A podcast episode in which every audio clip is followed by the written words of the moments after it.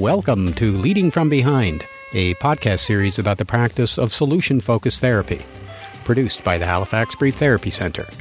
I'm Barry McClatchy, and this is episode number 19 Feedback Informed Treatment Practices, Part 1.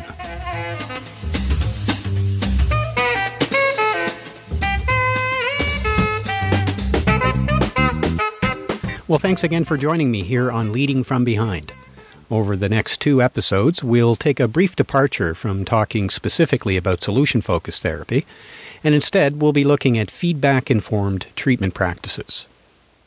Now, in short, this means soliciting brief but structured feedback from our clients on a session by session basis, and then, when it's necessary, using this feedback in collaboration with the client to make any adjustments in the work together.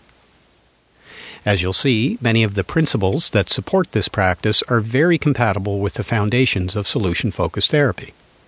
And, even better, the use of feedback informed treatment practices has the potential to improve outcomes, reduce dropouts, wait lists, and the average length of time that some people spend in therapy.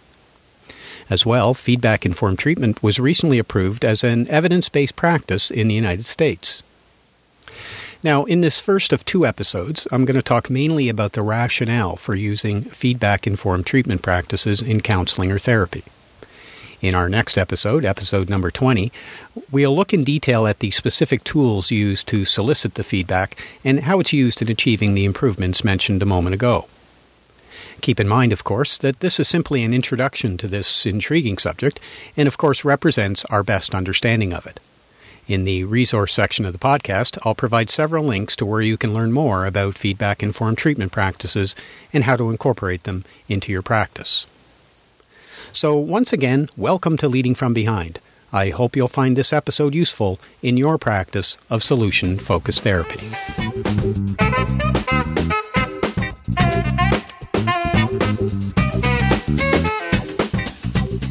Begin, I'd like to draw two contrasting images of the broad field of psychotherapy.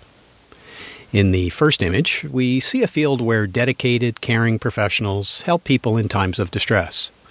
It's a noble profession that's been shaped by some brilliant thinkers, academics, researchers, and of course practitioners.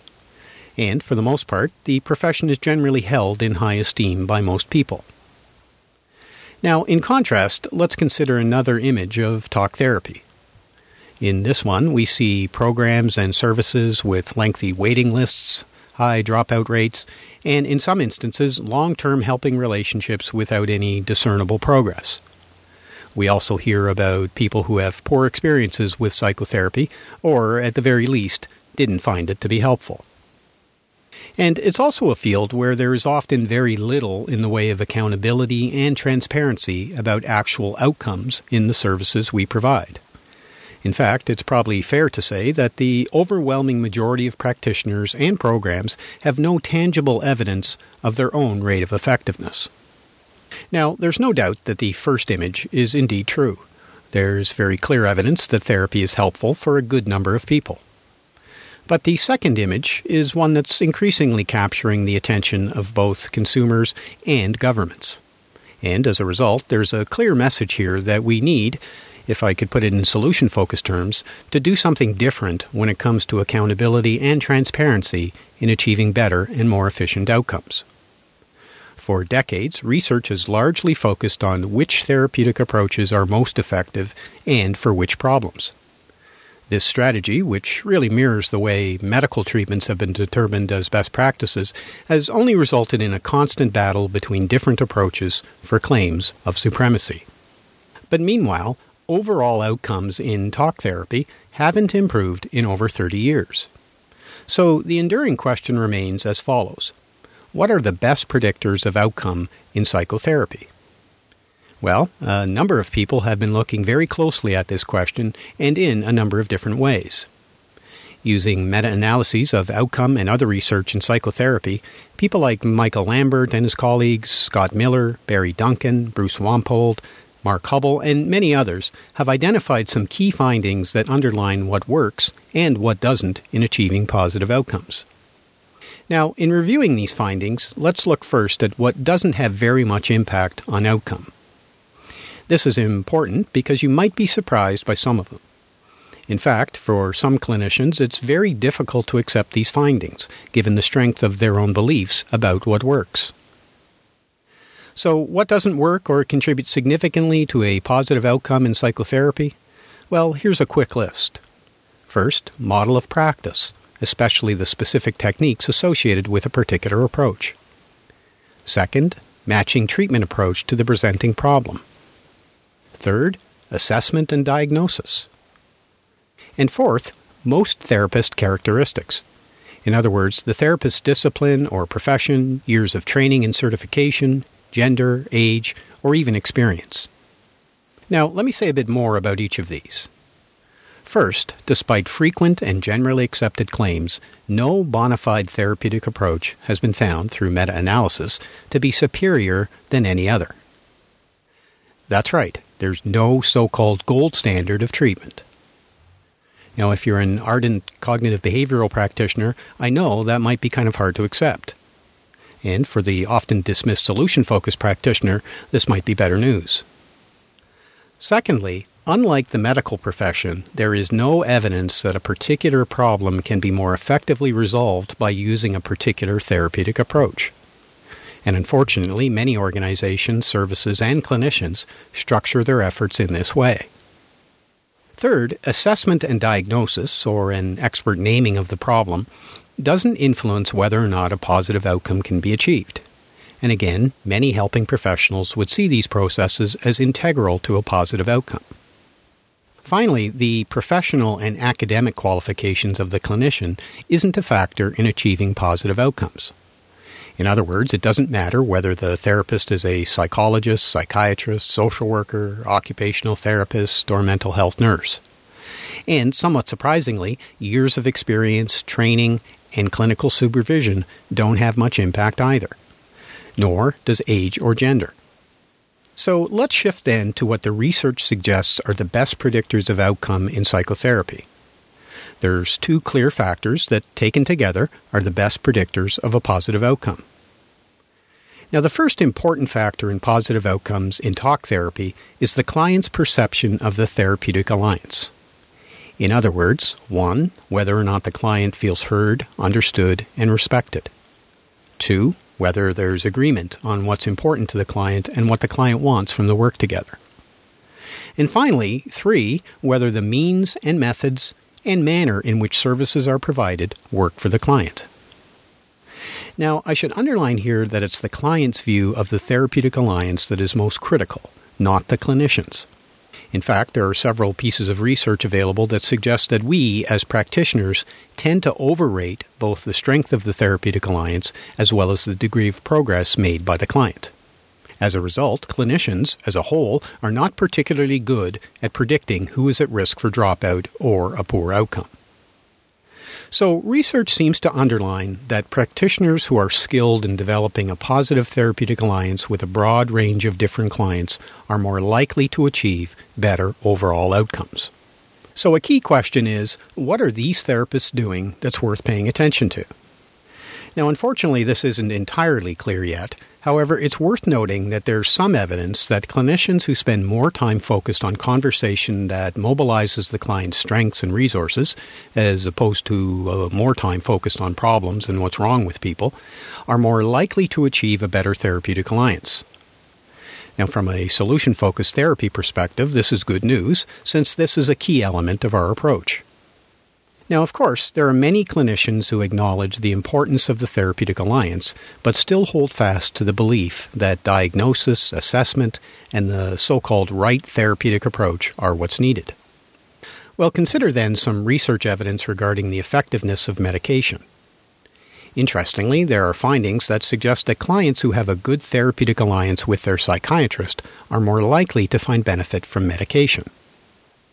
Or, put differently, medication is less likely to be helpful if the client doesn't have a positive therapeutic alliance with the psychiatrist. This is certainly notable, as you would expect that medication benefits would have no relationship whatsoever with the quality of the relationship with the person who prescribed them. Now, a positive therapeutic alliance by itself isn't a predictor of a positive outcome. After all, you could still quite easily have such a relationship with a client, yet still have an absence of any meaningful progress. So it's important then to be thinking instead about a poor therapeutic alliance as being linked to a negative outcome. So when we're seeking structured feedback from a client about the alliance, we want to be aware of any feedback that something's amiss.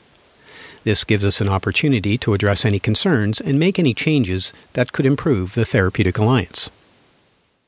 Now, in combination with the quality of the therapeutic alliance, the other best predictor of outcome in psychotherapy is the matter of early progress.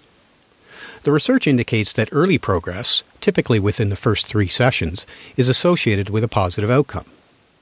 Conversely, the absence of progress within this time is associated with either a poor outcome or client dropout. Once again, it's important to note here that it's the client's perception of progress and not the clinician's.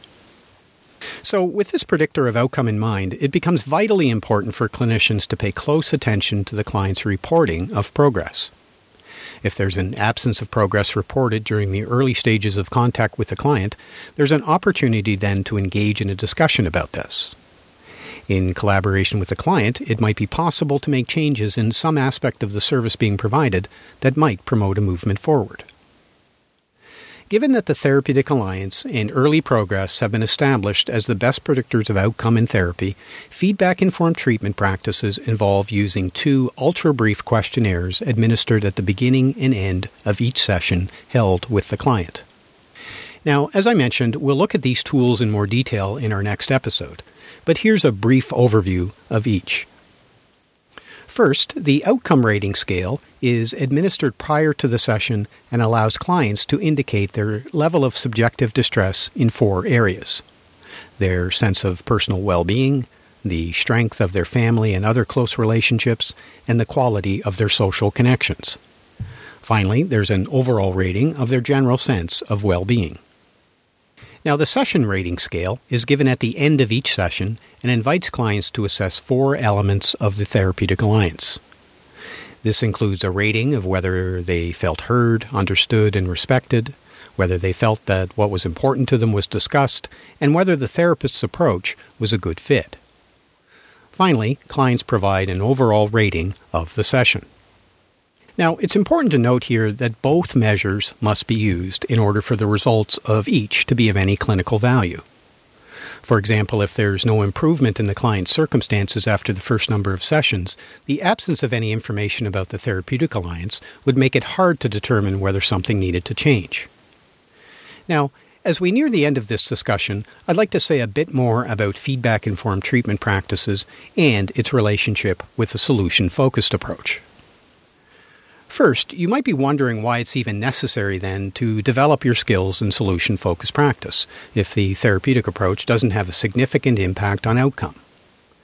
Well, it's important to keep in mind here that using and having an allegiance to a bona fide approach, such as solution focused therapy, is still an important consideration within the therapeutic alliance. So, for example, if I'm passionate and believe in the solution focused approach and it fits or makes sense to the client as far as means or methods are concerned, then it's far more likely to be helpful. At the same time, if I adhere rigidly to a solution focused approach, despite feedback from the client that suggests progress isn't being made or that the means or methods aren't a good fit, then we're more likely to have a poor outcome or dropout. Secondly, it's important that we use a bona fide approach.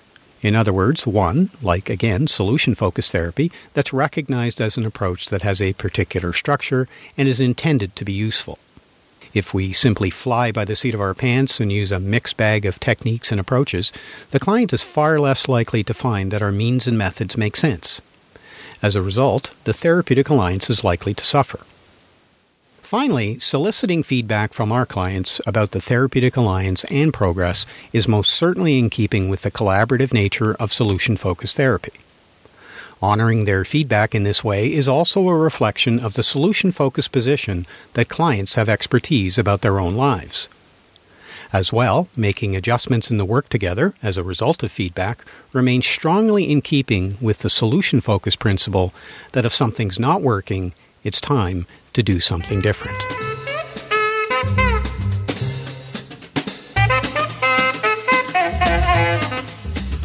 In keeping with the subject of this week's episode, I'd like to mention two resources that might be useful if you'd like to learn more about the research behind feedback informed treatment, as well as the process for incorporating it into your work. Now, if you'd like to find out more about either one of these resources, you can certainly click on the links on the podcast page of our website at hbtc.ca. Now, by far, one of the best places to start in understanding the rationale for soliciting feedback from our clients is the following book. The Heart and Soul of Change Doing What Works in Therapy is a comprehensive review of 40 years of research on the subject. Edited by Barry Duncan, Mark Hubble, Scott Miller, and Bruce Wampold, this is a classic book that should be required reading for anyone engaged in counseling or therapy. Now, the second useful resource is Scott Miller's website at scottdmiller.com. His site has a wealth of information relating to feedback informed treatment. This includes videos, books, and manuals pertaining to the practice, as well as a link where you can obtain your own free copy of the outcome rating scale and session rating scale that are suitable for personal use. Finally, there's a blog that often includes his commentary regarding the field of psychotherapy and the subject of outcomes and what works.